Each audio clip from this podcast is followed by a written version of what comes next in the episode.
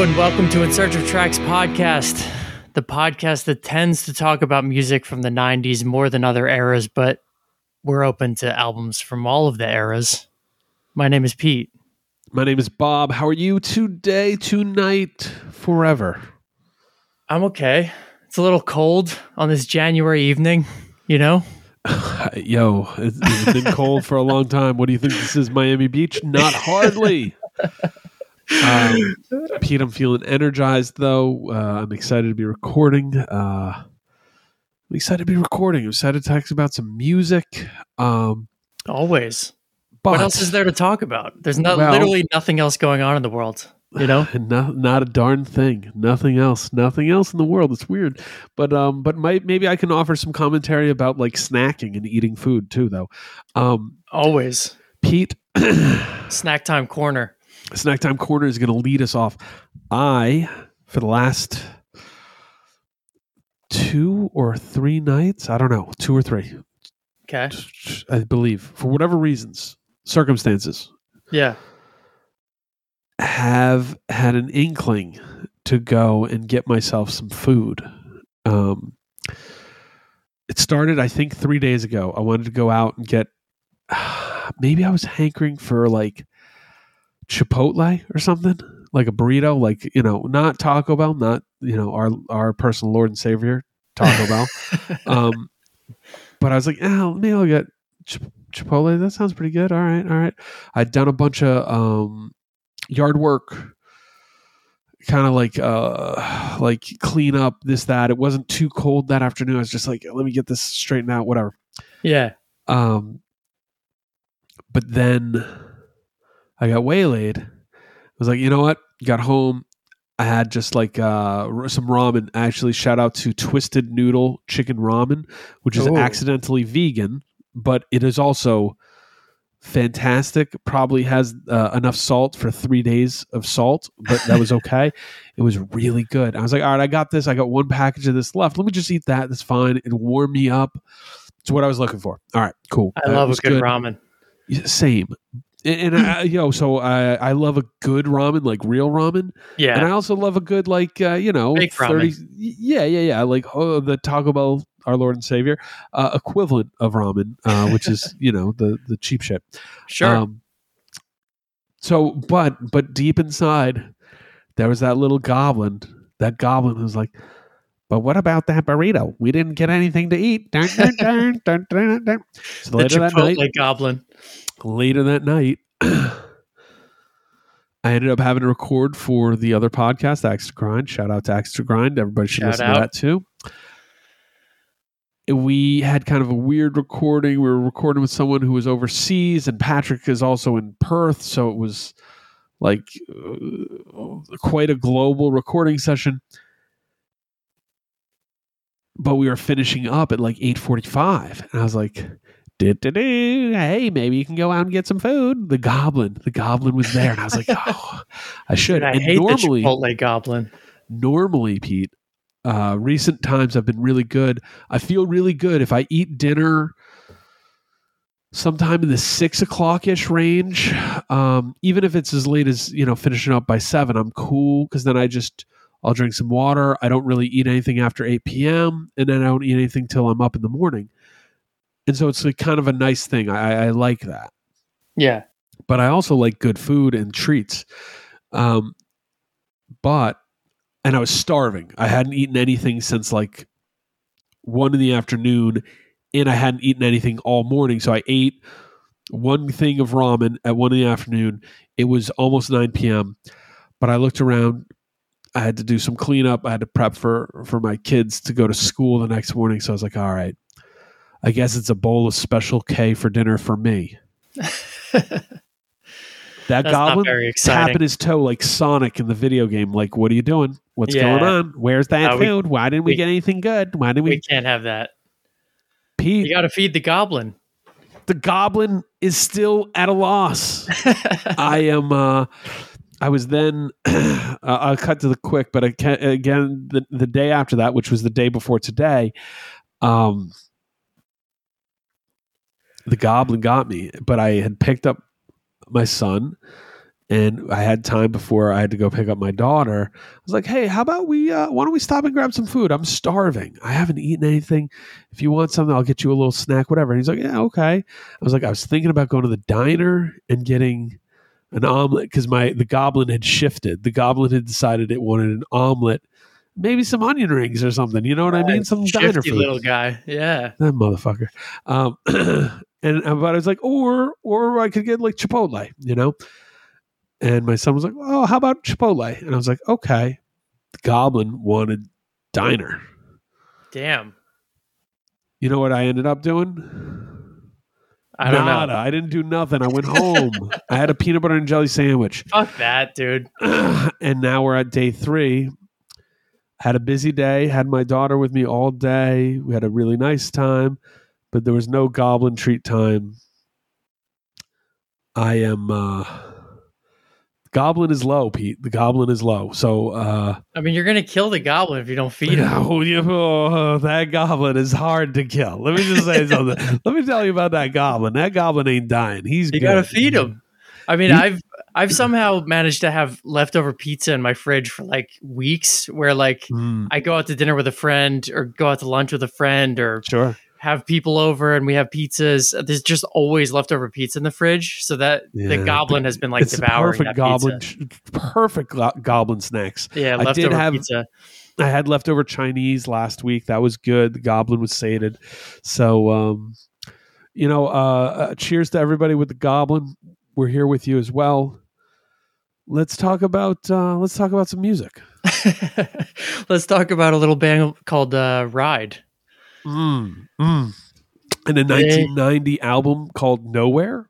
Yeah, This is a First classic, album. Pete. This is a classic, right? it's a classic. Personal classic. For me, it's a personal classic. I think it's a personal classic to many in our audience. Uh, shout out. I'm pretty sure that it was suggested. I'm pretty sure it would have been on your personal list to discuss, anyways. Yeah. Pete, I have somehow, and I think this lends itself to why we've we're having fun. And, and by the way, um, thank you to everybody who is telling people about our show. Uh, we've been doing really well. Uh, we would be doing this whether we were or not, but it is really, really cool to see how many people are listening to our podcast. So thank you. We Um, do appreciate it. tell a weird friend. Um, this record has avoided me. I have been aware of it. I thought I knew what it sounded like. Uh, once again, I am a buffoon, and I did know what it sounds like, but not totally. So I'm really glad to have sunk my teeth into it. Um, So did you did this band avoid you entirely or just this album? yeah, no, this band. Okay. Uh, they were. I was totally aware and fairly certain upon listening that I've heard some of these songs in in passing, basically, but Yeah. I'd never sat with this record. And um, I'll tell you what, just as kind of the preamble, first couple tracks really threw me for a loop because it was not the sound that I had in my head for them. Okay. and uh, but by a few more tracks i was like yeah okay now here we are here we are this is where it is. But i always thought that was interesting. I, I think it's really interesting the nuance of bands who are essentially genre defining is that right like when when we say the term shoegaze i think of my bloody valentine Yeah. and then in the next breath i think of a band like ride sure. Same. that's yeah, fair I mean it's all it's all within that same kind of period. I feel like where it really the genre kind of defined itself. That's right. And uh, that said, if you hear the term shoegaze and you're like, "Meh, I don't know, the stuff I've heard enough for me," um, don't always allow that to steer you away from hearing the records that that define genre. Because For to sure. me, this ride record has a lot going on, um, as I alluded to with those first two tracks, but it has a lot going on. Um, yeah, and it's very different from like a My Bloody Valentine, for example. Oh, very different. It's it's so, it's uh it's it's the same conversation we've had a million times with grunge, for example. You know, I mean, this yes. is uh this is I don't know the Soundgarden to the My Bloody Valentine's Nirvana, Mud right. Honey or something. Sure. Yeah, Yo, that's whatever. actually that's such a great parallel, and I didn't think about it. Um, yes, yes, that is that is the way to look at the the thing. Um, can you so so that is my background with Ride. I've been aware of them. I've been familiar. I've known the cover of this record for uh, likely half of my Long time, life. yeah. yeah, but I had never sat with it, and I was very very happy to have done that. And we'll kind of get into it. That's What is cool. your background and personal history with this band and this record? No, I'm stoked. I'm stoked to hear your feedback because uh, we did get we did get requests for this one, and that's why it made it on on the list. But it's also a personal favorite, and I thought if you weren't familiar with this, I was like, Bob is either familiar with this and likes it, or he's not that familiar with it and would like it. So I might be wrong, but I feel like I'm right. So I'm excited to hear you talk about it more. But um, my experience with this, I don't know. I heard it maybe when I was like 20, early 20s, late teens. Um, I was in college.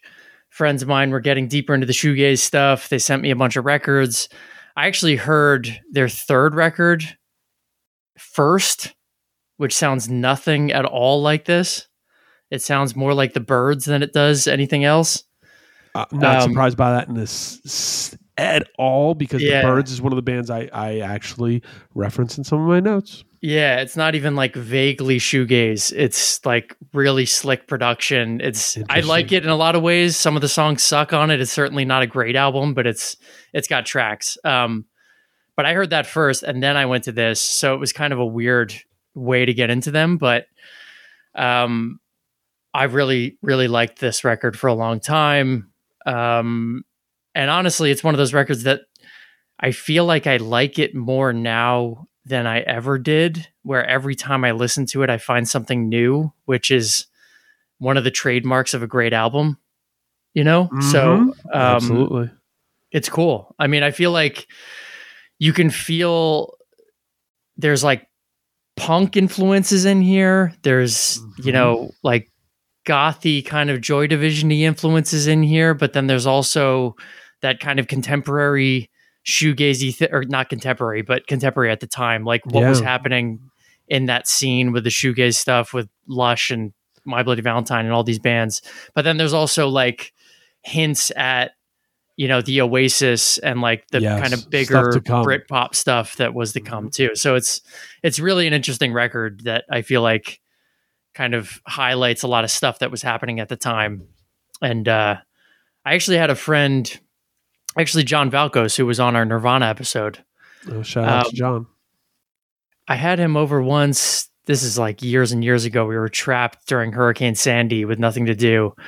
And we ended up watching a live ride video on YouTube. Mm. And he's a guy that like claims to know nothing about music, but he's actually really smart when it comes to this stuff. And we Yeah. were watching this ride video and he was like, dude, why was this band not as big as Nirvana? And like he was just so into them. And as a guy that like, you know, like has a ki- kind of keen sense for like what's good. I feel like he has a really good taste. Yeah, I was I was I was impressed that he yeah, I was impressed that he was just like he was so into ride and I was like, "Huh, maybe there's something to that." Like cuz a lot of people at the time I think thought that they were going to be the Oasis and then Oasis ended up being the Oasis and you know, whatever. That's how it goes. So, Well, and I think this won't be the last time we mention Oasis and their Yeah. place in all this. Um, do you want to give any background a little bit on the bio of this band and, and some familiarity? Uh, obviously, British band uh, starts in the late late eighties. This record comes out in ninety. yep. Um, this is the one, right? Yeah, I mean this is the one. There there are going to be people that like the record after this more maybe, but this is the one. And and they had a lot of singles before this that people love, but this is like the album. Um I mean, I think it's it's kind of fun to talk about it in the way that like like like what happened to the band before this. It's like they released two EPs and Mhm. the guys were like 19 and 20 years old when this came out. So they were like so young, Yeah, which is wild. yeah, Um, that's amazing. And it's on Creation Records. That's notable. Creation Yep. ended up becoming like a super, super important record label at the time. Yep. Um, and for the era. So, I mean, I feel like that's that's really it. Um, Andy Bell, who was one of the singers and guitar players in the band, um, ended up being an Oasis starting in 1999 once uh, Ride broke up a few years a few years after Ride broke up, and that's that. All right. Well, as usual, I have a couple thesis statements Okay. and questions, maybe to open big ideas. Um, and also, maybe even before I ask that, I think we're going to start doing. I, I had an idea today that struck in me, uh, and I think that one or the other of us should try to do this. Um, so I'm gonna I'm gonna often pitch it at you, but I'm gonna give you the reverse Uno card. And if you need to flip it on me, you can, but I don't think you need to flip it on me for this one. Give me your elevator pitch on Ride Nowhere. Ooh. I know, I know. So for people uninitiated, and so I can vamp to give Pete at least half a second to think while I, I do this, an elevator pitch, if you are unfamiliar, is uh, a very, very tight, uh, short pitch. Uh, a way to sell someone on an idea. With the idea being, oh, you got into an elevator, you have that much time to get their interest, to pique their interest in whatever it is you're trying to do. Um, you know, uh, this is the vacuum cleaner hose that's going to change the world. No one knows what they can got because not only does this suck up your stuff, it can it can move to water right away as well. okay, I am interested in this vacuum cleaning hose, that kind of thing. Pete, ride nowhere. Give me that elevator pitch. I uh as an axe to grind listener, when you do this stuff with uh, your fellow host Patrick, he's really he, he, he's really really bad at the off the cuff stuff. Yeah, I, uh, I i'm much like him in that I suck at this Mm, sort oh, of exercise. Okay. But, All right. but I'm, You but I'm gonna do it? ju- You no, wanna- no, no, no. you- I'm going to okay. jump in. Let me let me give All it a go. go. So so um I always think about the drums when I listen to records. So this might be like drum centric, Mm, that's Um, fine. but I'm going to go for it. I'm going to mention Oasis because they're one of the biggest selling bands of all time. Um, Yes. If you like Oasis, but you also like uh, early punk bands with like chaotic drumming, like one of the bands Mm. that comes to mind is The Damned. The song "Neat Neat Neat." Yep. Every, everyone likes that song. The drummer on that record sounds crazy, right? Mhm. So somehow combine those two things where you have the kind of 60s influence of Oasis and the hooks of Mm. Oasis, but with Mm. that kind of manic punk energy in there sometimes. Mm.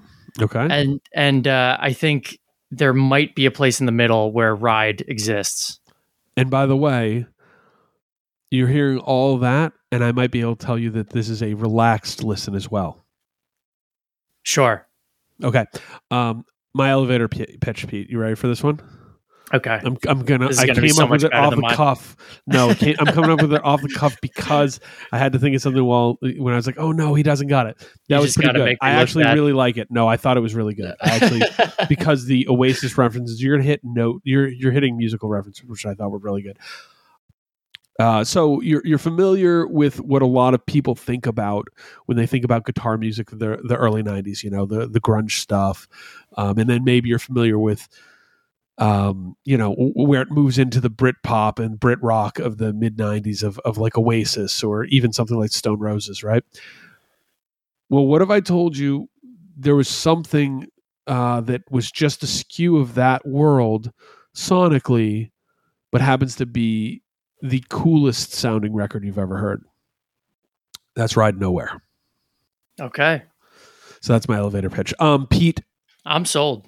I I, I was sold on yours. I thought it was very good. Um, Ride Nowhere. Uh, I had no idea that this record would take so many elements from psych rock.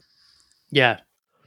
I had no idea how much I would feel the percussion lean into certain 60s elements um, on a pretty strong portion of this record. But as you mentioned, filtered through an awareness of punk. I don't know that I'd squarely place it in punk, and you you certainly are a better authority than I. I don't know that I'd uh, place it as punk, but I'd place it in a space where it's 60s stuff, but filtered through an awareness of what was going on in the late 70s and Yeah. into the 90s for sure. Yeah, that's Um, all I mean. I mean, I don't I would never consider Ride a punk band, but I just think No. they're they're so hyper aware of that kind of sound and that energy. Well, that's the thing. I think that it's sort of. Well, I'm going to get. All right, I might as well put it out as one of my big theses. Um, listening to this record, and it was. I did three listens on this one, Pete. Car, car, half a Bluetooth one, but I had a screaming baby, so that one didn't really count. Um, and then headphones. okay. But on the second uninterrupted car listen, and it was where was I? I was I was it was on the song Decay. I asked and, and wrote down in my notes, is shoegaze the post post punk sound? that's a good thesis. I think it is. I've never And- thought about that, but that actually makes a lot of sense.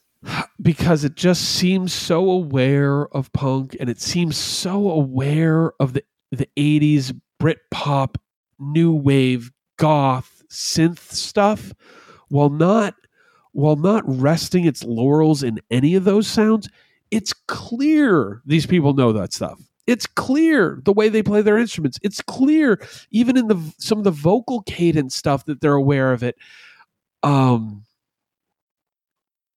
yet it's something else Yeah. right? Like they're aware of the college rock 80s experience. They're aware of some of what was going on with the American stuff. They're much more leaning into what was the British stuff, but it's not squarely any of those things. And then pulling in some of the psych element, and they get in some. I mean, I wouldn't be surprised if these guys were also playing with some prog stuff because of where they get to in some of the repetitions. I I think that's why we end up with this this idea of like what would post post punk be, you know, where it's something different but there's an awareness and and that's kind of where I ended up and uh yeah, I thought this was a super impressive record. And I want to I want to put a note out to anybody before they do. I actually know there's some people who listen to our episodes. I also know there's people shout out to I think there's been two people who've told me they do this. They say they listen to the episode up to the track by track, stop it, listen to the record, then go to the track by track. That's fun and cool. That's if fun. you're doing that, my third listen was the headphone listen. This is a different record on headphone listen. yeah. I think the record sounds really good um, in the car. It sounds really good on the system. It sounds good played loud. On the headphones, there's so there's so many layers and so many so much texture to this record that I was really impressed with. That I actually popped it on headphones just to listen to one song, but then realized, oh, it, it sounded it was almost like I was listening to a different song. So I went back and did the whole record headphones and was was like, okay, yeah, this is this is cool. Um, That's cool. so, anyways, those are those are kind of my big theses. Um, and I was I was surprised at how far this was from My Bloody Valentine because in my head, it wasn't the exact same, but it was it was less far afield, and I think it's actually relatively far afield from what it, My Bloody Valentine. Um, in the nuance, you know, like in in the same way, I'm trying to think like what are two it's not nirvana and pearl jam it's not it, but it might be like nirvana and alice in chains in terms of sonic differences you can make more comparisons between alice in chains and nirvana than you could like nirvana and pearl jam per se Right. but they are their own beasts Yep. Yeah, yeah. I mean, it's there. There's definitely something there. I'm not sure what that grunge comparison would be exactly, but i know right it's it's a clunky one it's Uh, it's it's just funny because yeah, I mean, they're both My Bloody Valentine are the they are the Nirvana in the way that they like impact. I think they're the more influential overall, yep but Ride are right there, but with a completely different energy. It's like I think Alice in Chains might be a good one for Ride, maybe just in the way that when we did that Dirt episode, I was so shocked by how many people came out and were like, "Yo, this was the record for me Yeah. at the time," or it was younger kids saying that that was like one of their favorite records of the era. Where I feel like Ride has had this resurgence in that respect too, where you know they got back together what like five, seven years ago, something like that, Right. and uh, it seemed like there was a lot of attention on them in this way that I kind of didn't expect. So Well, and and that's something that I think is really cool as we continue to move forward in time. Um, is the what are the breadcrumbs that that remain? What are the the pieces that the sands of time don't blow over? And sometimes it's not the one you expect. I, I will tell you this: uh, uh, donuts for dollars. Stone Temple Pilots were more popular than Alice in Chains. hundred percent. Full stop. Full stop. But now here we are, uh, some twenty ish years later, and I hear so much more conversation about Alice in Chains, and maybe it's you know the echo chamber I'm in, ba ba ba.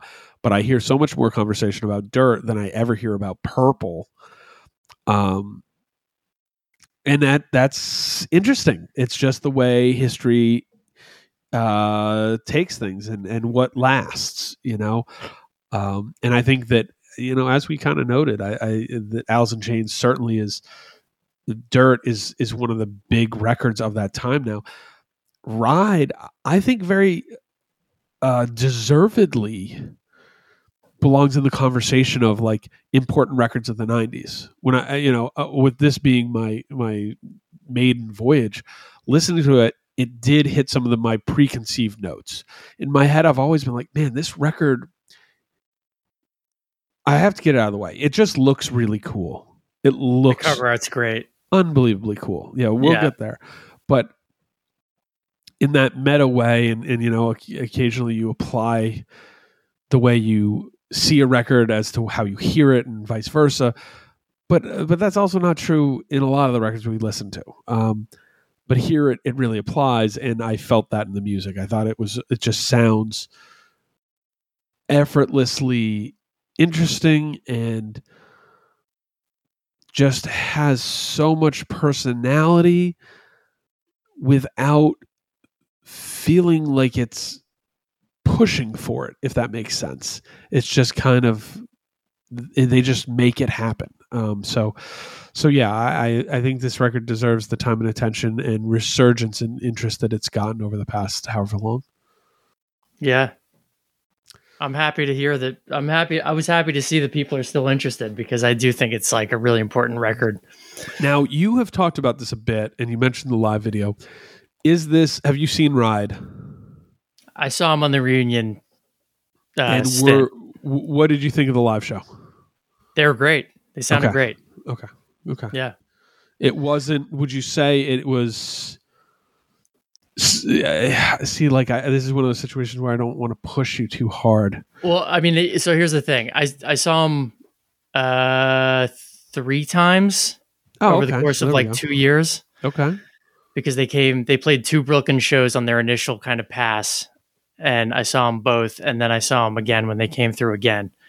Um, they did that thing that I don't like reunion bands to do, which f- listen, from a human perspective, I get it. You your your old band has renewed interest. You say, "Hey, people are coming to our shows. Let's put music out as Ride or as Mhm. our old band." Mhm, mhm. And less and less people start coming, but people are buying the records and whatever. So I get it because if I had a band that people were interested in from 20 years ago, I would probably do the same thing.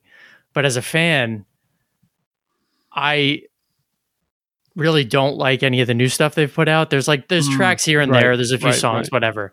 But like it just kind of for me ruins the the story of that band. You know, Right. I, I I liked how you know they had two great records. They had one record where they clearly had you know artistic differences going on between the two songwriters in the band, yeah but it had tracks, and then a fourth record that like has a few tracks, but was immediately dropped by the label. And then there was such internal chaos with the band, they broke up, and like that was the story of the band, right? And then one of the guys joined Oasis and whatever. hmm Um, but then they get back together, and now they have like two reunion records, and you know they're they're still playing. I think now they're on like a nowhere. Uh, they're they're doing the thing where you play the album in full, so they're playing nowhere. Um, at these shows recently, so like it's it's cool, and like I can't tell anyone not to do that. I mean, I would be doing the same thing if I were them, but like as a fan, it's just it becomes a little exhausting because I'm just Mhm. like, you go to the show and you want to just hear the songs. You want to hear the songs, Yes. uh, and you, when you hear all the new stuff, it's like, guys, I know what you're doing. I feel you. Like, write new tracks. I understand that you're tired of the old tracks, but you know what I'm saying. I don't know how to say no, this no, without, no, without, without without sounding like out- a complete dickhead. No, but I think that's that's uh, something that needs to be talked about and is an interesting thing. Yeah. when uh, when a band has been around for a long time and they have what are considered classics, um, quite often there's a ten- time where there's distance. You know, um, in the arena rock world, and I'm thinking of the big metal bands, for example, or like Black Sabbath, who had how many albums by the mid '90s? Your favorite. The, yeah, Tyr. Right, right, Tyr. The, the shtick is, hey, it's going to be a best of plus three to four songs off the new record. Right. Are you going to play anything off the last new record? No. Are you going to play anything off the third to last new record? Fucking no. Um, we're just going to play the hits from our first six records or whatever, and then play the songs from the new record. That is a weird, clunky, kind of old school format that, to be honest, serviced the audience mostly. You know Mhm. what I mean? Right? Like you go see Black Sabbath, you want to, there's, Jesus, probably 30 songs you would be totally cool with hearing. But hey, here's four songs off Tyr 2 just to try to sell you on the new thing. Um, Right. And maybe it's good, maybe it floats you, maybe it doesn't. And that's different for, you know, subjective for the audience. Ba, ba, ba. In a smaller setting, uh, more niche audience, etc. I have seen this. I have seen this executed well. I've seen it executed tastefully, where Legacy Band puts out a hot or good new record. It's a good new record. And they had done another new record that was pretty good. Not as good as the new, new record, but they had two post reunion albums. We'll, we'll think of it Mhm. and seeing them interweave new songs without it coming off forced or like um ob- obligatory like hey and by the and here's a new one everybody groans and goes and gets a, a, a beer at the bar you know what i mean Yeah. that i thought wow it is possible it is possible so I, I implore people to just be smart about it. If you know, and, and I know the guys from Ride are listening, so shout out.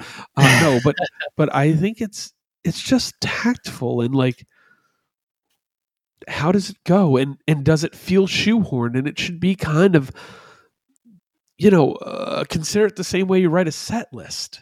Like, how Dude, I'll does it s- flow? You know, I, I don't know. There's a way I'll to do this. it to make it cool. I agree. I mean, even on the arena level. So I saw Maiden not too long ago, right? Yes, yes, Huge Maiden fan. yes. They their most recent record, Senjutsu, I think it's pronounced. Uh huh. I have not. I have one friend that claims to think that it's good. I think he's lying to me. It has like two songs on it. Yeah. And and I say that as a guy that like loves most Maiden records and will always look for the silver lining. It's just not great. That's just the fact. It's just a fact. So I saw him somewhat recent, recently. They did a thing that I th- thought worked really well, where they opened the show with three songs from the new record. Mm-hmm. So they come on stage, they play the first song from the new record. That Yep. That- Catch- then the catch- second song from the, new record, then the third song from the new record, like just in try to chronological catch. order. Hey, you're excited to be here. Here it is. People are going to be stoked. Here, it's not going to be a dip, a lull in the set. Okay. Exactly, exactly. And that's the thing. It was such a slow build because nobody was really stoked on those first couple songs. Oh that man. That by song four, when they kicked Oh, they into like the, the riding, yeah. tracks, Yeah. everyone was amped. Like it actually, it was such a slow build kind of strategy. It worked really, really well. yeah. um, okay. So See? that's to say, it can be done in any number of ways. I'm sure you can just like work those in through the set too. But like No, there's maybe a a, way to bathroom do break song, but there's a way to But- do it, and so that's that's our Yeah. our weird tangent. Uh, yes. Don't don't be foolish, bands out there. Um, ride nowhere. Are you ready to track by track this bad boy? let's track by track. Seagull. First song.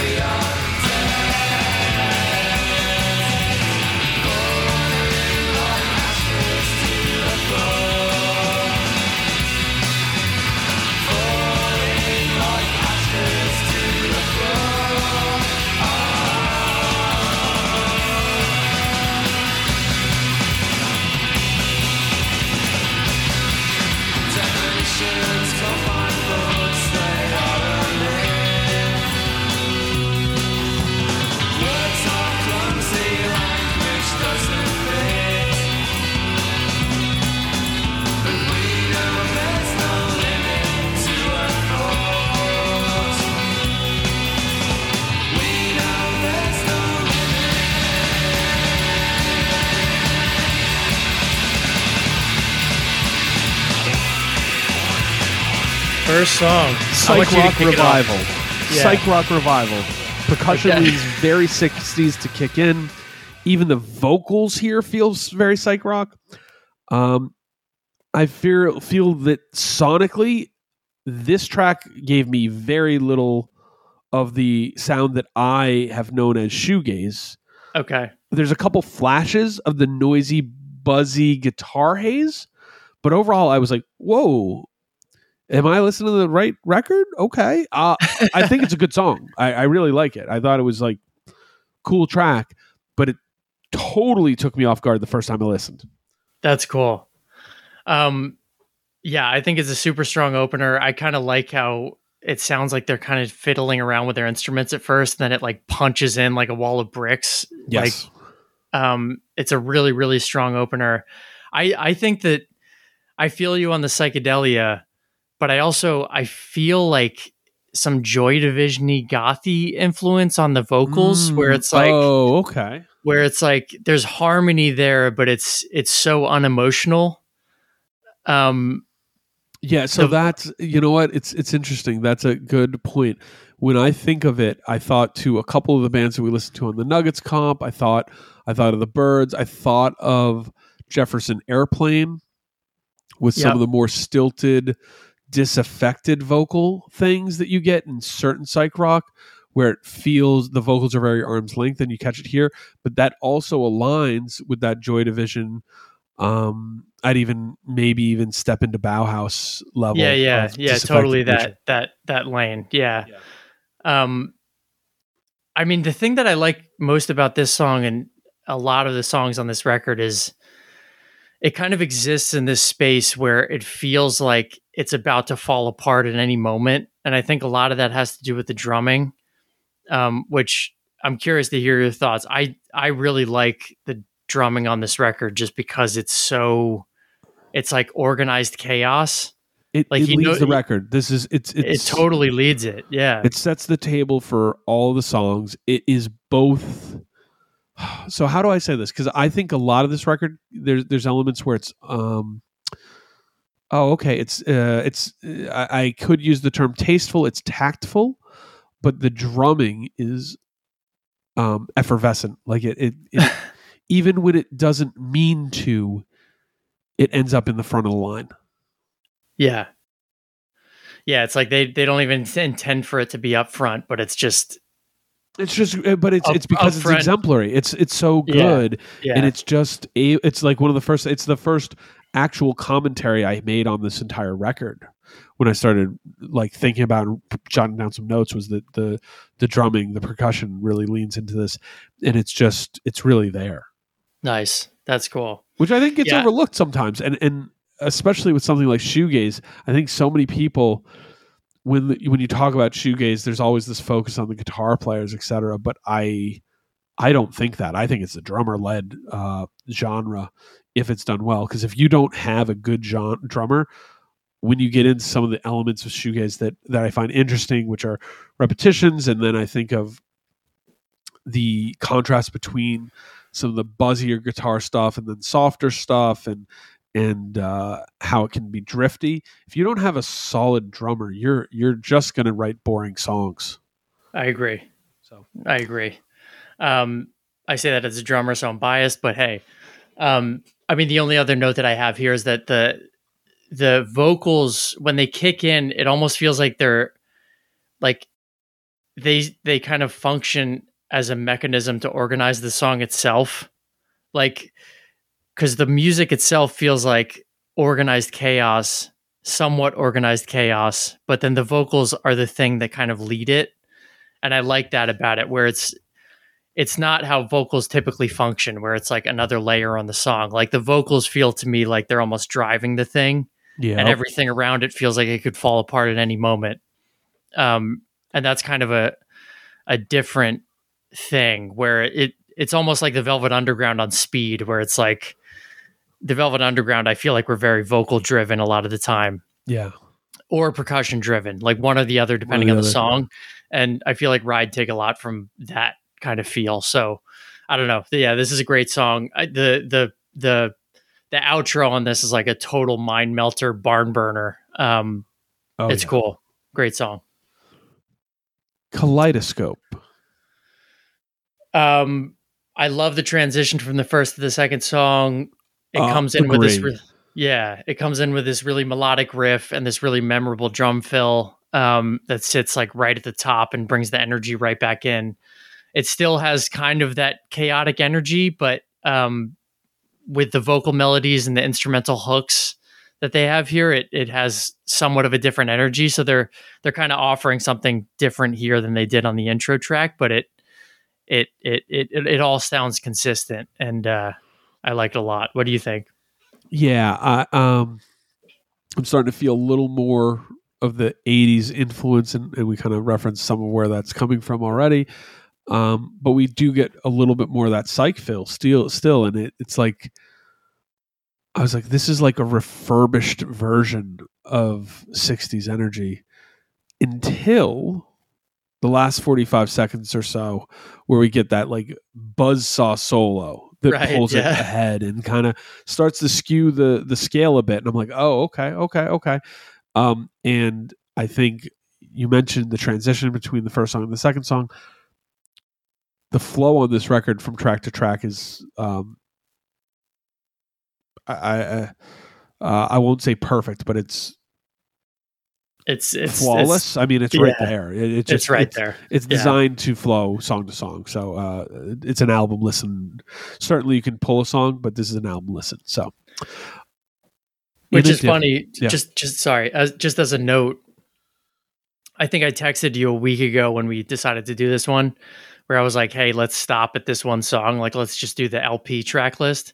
Because I feel like every version of this, right? Like, I had the CD when I was like 19, and every version of this, I think since like the initial LP, has had a bunch of tracks tacked onto it, which which kind of mess with the flow a little bit at a certain point, right? Because like the LP itself flows so well, and when you have those extra tracks tacked on, you might not realize that that like wasn't part of the initial track list, right? So I think that's like an important note. I but- think it's um, super important, and you, you you noting that to us, to to me, to us. Like, there's anyone else in the room with me? Um, well, because I didn't that. like when I first got the CD, I was just like, oh, this is this Yep. is like kind of long. Like all the songs are good, but at a certain point, it kind of loses the plot. But the LP track list is great. yeah, it's an eight song, 38 minute long record moves pretty pretty well. So you know, uh, keep that in mind when you when you go to listen to this, whether it's on Spotify, CD or whatever. Spotify or whatever you're doing. Um, next track, in a different place. um, slows it down a bit. I think this is kind of a welcome reprieve after all the First two. noisiness and chaos of the first two, but it's a great song. It kind of gives it space to breathe a little bit. This is where they kind of stretch their legs and show you that they're capable of a song that isn't just composed of like this frenetic kind of uh, guitar effecty energy, Mhm. right? Yeah, Um, I, I noted. I was like, oh, here's the turn. Yeah, yeah. Um, it, it's decidedly more 80s college radio in sound, sweater music in the college library. Um, you do get these energetic flourishes. They're not like that buzzsaw or noisiness you get from the first two tracks, but these energetic flourishes that to me felt like evolutionary Smiths or Morrissey material. hmm Definitely British energy. For sure. Um, yeah, the song kind of meanders like a. Uh, how do I put this? Like, um, okay, it's like one of those long scenic roller coasters. Um, I guess like the the trains that you go on that are like, oh yeah, you're gonna go through this valley and it's gonna go like ten miles per hour, but it's you know beautiful. Um, there's a lot to see. So I'm not saying it meanders in a bad way. It kind of just there's a lot to feel in this song. Um, it also feels sonically like such a precursor to so much 90s morose alt yet to come. You know what I mean? Like I feel like this song has a lot of progenies. Sure. Yeah, I mean, um, I feel you on that. Uh, Song next song, Polar Bear. She knew she could fly like a bird. But when she said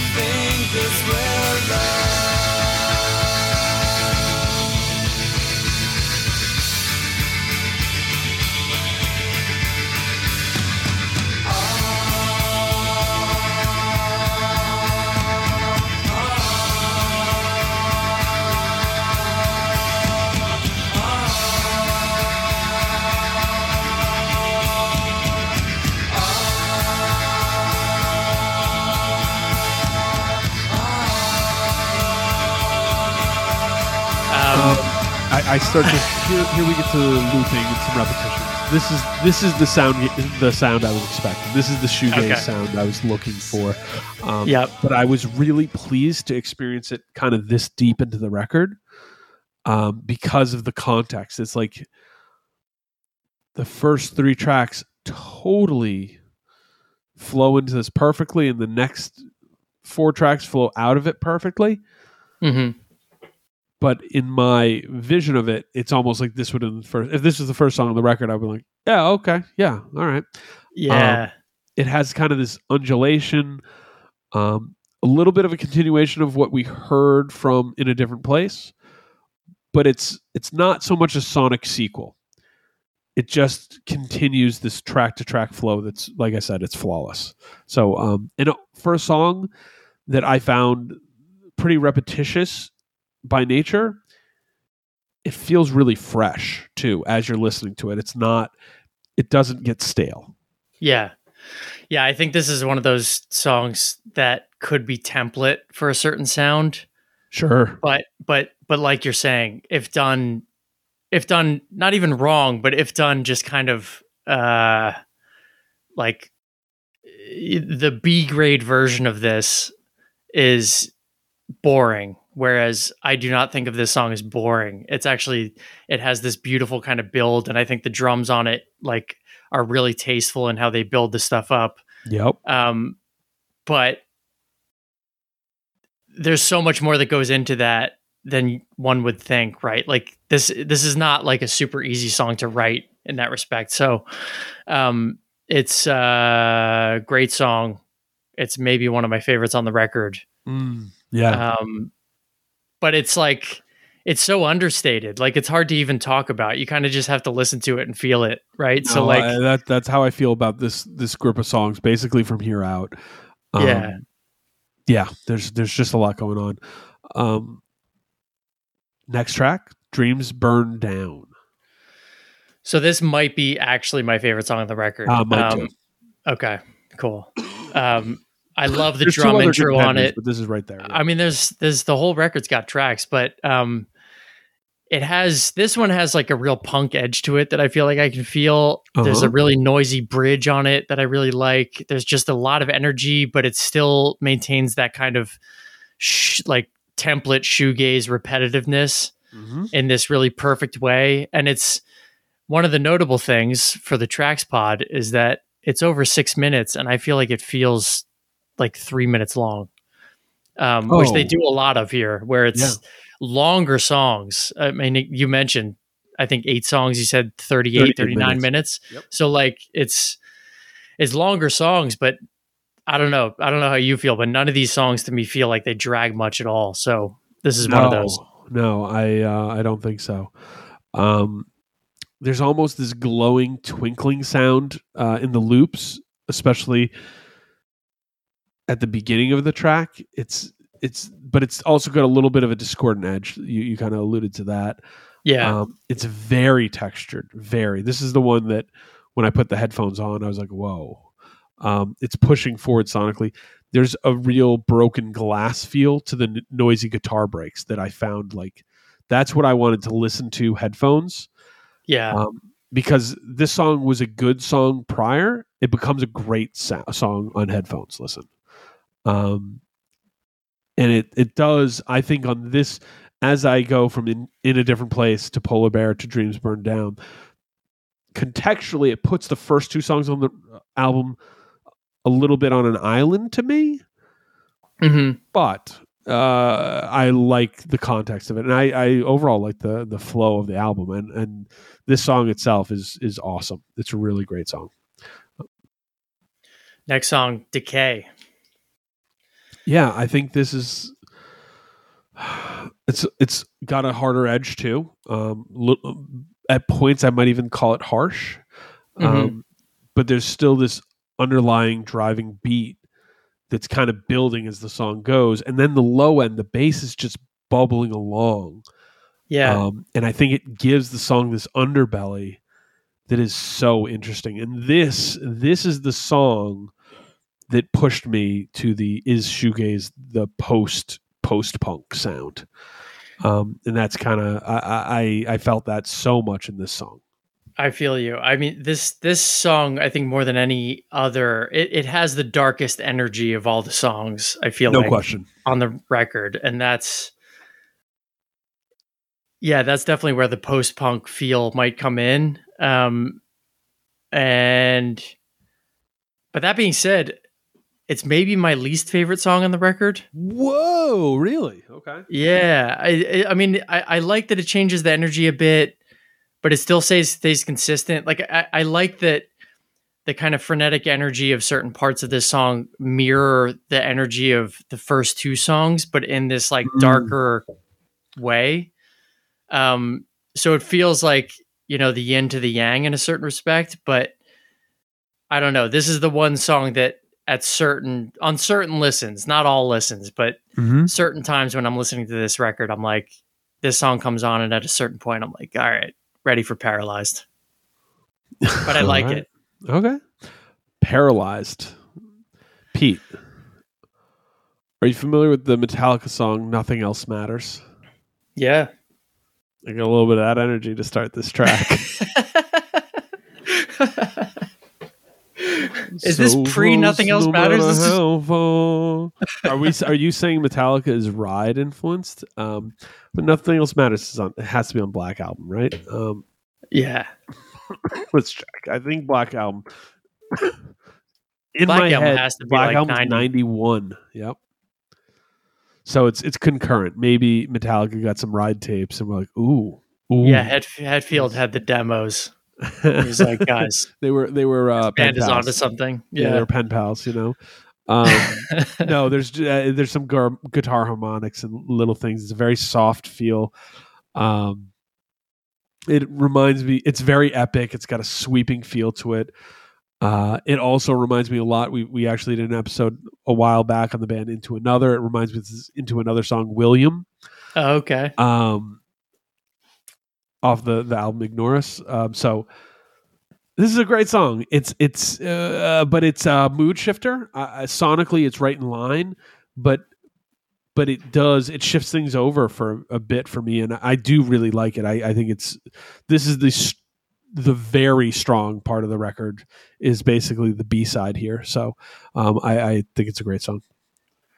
Yeah, I co-sign all of that. I I think it's uh it's definitely a switch in energy, but I think that it it really works and it makes for like a great fourth quarter of this record. Yes. Um, I was actually thinking it's funny since we did the Cave In Jupiter episode, I, I've texted you about certain records I was listening to that that I was like, man, Cave In must have been listening to this when they wrote that record. But this was another one where I was just like, were they listening to this record? Because this has a lot of like Jupiter energy here. Um, but yeah, I mean, uh, it's like almost like lighters in the air ballad at certain points yes. it's like it's like as close as they're gonna get to that, but it's it's still very much them. Um, I don't know. It's hard to describe. I think it's a great song. I'm probably not selling it well at all, but I uh, I like it, and I think it contributes a lot to like the, the B side and particularly the the kind of fourth quarter of this record. So yeah, All right. The, the last song. Vapor Trail.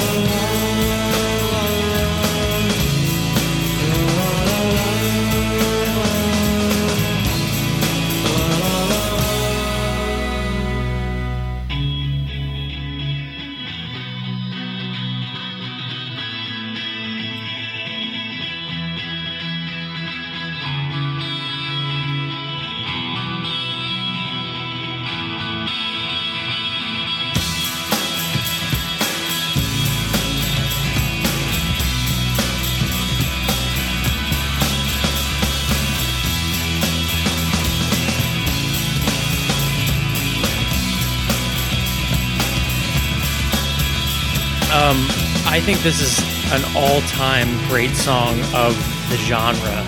Um, like this should be on any kind of shoegaze, shoegaze adjacent mixtape or compilation or whatever. It's like a super iconic guitar riff. If you've ever heard "Ride," chances are it may have been this song. Um, it's it's it's great. It's like perfectly layered. The fade out at the end is perfect. Um, as a closer, it's a perfect song, but I think it also works really well in the context of like any mixtape or any place you may have heard it. Yeah. Um, it's it's just really affecting. yeah this is this is a song that, that i what i wrote was like yeah this record just feels very cool um we get a fusion of sounds that also song has a bit more pop sensibility than some of the others here Yep. um but the riff is so pleasant and understated light jangle sort of like a pillar in the surf. It's there even if you don't always see it. Um that was my my my uh waxing on the song. It's a great song. Great song. Excellent closer. Um and honestly it feels uh, sometimes i've talked about this but it might be a long time. I really like when albums feel like complete documents hmm you know what i mean and you can almost feel at the end of a, an album at the end of the last song where it's like end scene Yeah. You know what I mean? There it is. Like it's take a bow moment and and that's how Vapor Trail feels. It's it's really good. It's not the most epic song on the record. It shouldn't be. Uh it just feels like such a well placed song and and and from what it looks like it's one of their most popular songs too, right? Yeah, for sure. Good job. For sure. Yeah, I mean it's I think we uh I think I mentioned in the Pink Floyd episode how I just kind of wanted to stand up and clap at the end. Like I, Yep. I feel I feel that way about this and I I totally feel you about the like the fin, you know, like like Yeah, right. Like that's when you get a complete document. It's like it's so great. a completed yeah. thought. This is what it is. It's like, yes, this is Well, it's what also I like- wanted. It's done. It's great. Yeah, and it's it it it makes you feel so good about the experience you just had with the album where it's like, man, I could just have this in my collection and this is like a statement. You know, the the cover art is great, the closer is great, the album is great. It's like, well done, guys. It's it's one of those things where I feel like a record like this had they just done this, it still would have had an impact. Yeah, yeah, yeah, yeah. Right? I agree. I agree. I mean, yes, that's actually uh, a funny category to think of. Is the the idea of uh, single out bands with one album that that's it. They don't they're single a single album impact. We could call it. You know what I mean? Um, We should do an episode on that. That's a fun Yeah. episode Yeah, I idea. agree. All right, bank it. We got it. Pete, are you ready to uh, give this some um, somewhat trivial but fun uh, grades uh, to to to close us out? Let's do it. Ride Nowhere, holistic quality. How good is this record in just a general sense? Out of twenty. I'm going strong on this one. I'm giving it an 18. 16 for me. Very, very good record. Highs. How high are the highs of this record? How good are the best elements of this record out of 10? I'm giving it a 10.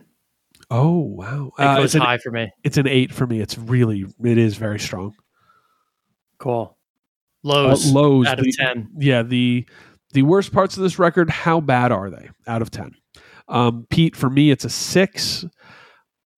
Not very low. Uh, I really, you know, the only things I could levy against it are one, the first two tracks feel a touch uneven with the rest Okay. of the record. And two, you might have to be in the right mood for this Yeah. uh, as a whole. But uh, if if you throw this record on and you're feeling it, you're gonna feel it all the way through. I feel the mood thing, although I feel like if I throw it on, I kind of just, it puts me in the mood You somehow. It has that sort of vibe. So Some Marvin I Gaye gave it an energy. Good yeah, job. exactly. Eight. Um, competency peer review out of ten. Uh, I gave this a nine. I think it's uh, somewhat remarkable to see how um, competent it is. The we talked about the drumming, and I think that's the leader. But everything feels so effortless. Um, that became a. they were able to tra- translate the effortlessness that you heard in some of the like new wave bands and like I think of a band like Joy Division feels somewhat effortless in their their quality. I think of um I think of some of the big arena rock bands in the 70s, Led Zeppelin, effortless in their, their Yeah. competency. Uh, Ride is effortless in their competency. I feel that. I give it an 8. Similar reasons. All right, drag factor out of 10. Does this record drag? Does not drag. I gave it an 8. I gave it a 7. Only uh you got to be in the mood. Some of the songs are long. Sure. Flow. How well does this record flow? Um, it's almost perfect. I don't know why I'm not giving it a 10, but I'm going to give it a 9 just because there's, I don't know. I don't know why. I give it an eight. Only I I've, I don't want to beat the drum on this. Uh, the the first two tracks versus the last six, there is just a touch of unevenness there. Otherwise, Yeah. the track by track flow, even including those songs, i- i- is exemplary. Um, aesthetic, uh, the way the record looks, the packaging, etc. Out of ten, um, what do you got? Perfect score, Bob. I mean, I think the same. Yeah, I mean it's it's just this undeniable great cover art. I think that just the stark lettering on Ride where there's really no you there there's no album title. It's called Nowhere, but it's not on the record. I think it was like kind of this embossed yeah kind of so so they on the talked about it it wasn't on the original record. yeah it was like embossed it was like uh, a raised letter kind of text thing um, some of the cds some had a sticker indicating it. Some had nothing. You know, Yeah. um, yo, uh, it's a perfect score. It's perfect. Um, it plays in to the next category that we're going to talk about, which is impact and influence.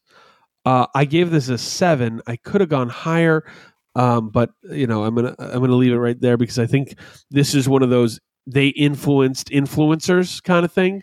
Yeah. Um, and uh, but I also got to say, the artwork or the record was influential in its own way. Sure. I gave it a seven for similar reasons. It's like it's it's it's there in a big way and it's on the radar, but it's just like you don't hear them name checked as often as I think No. you should.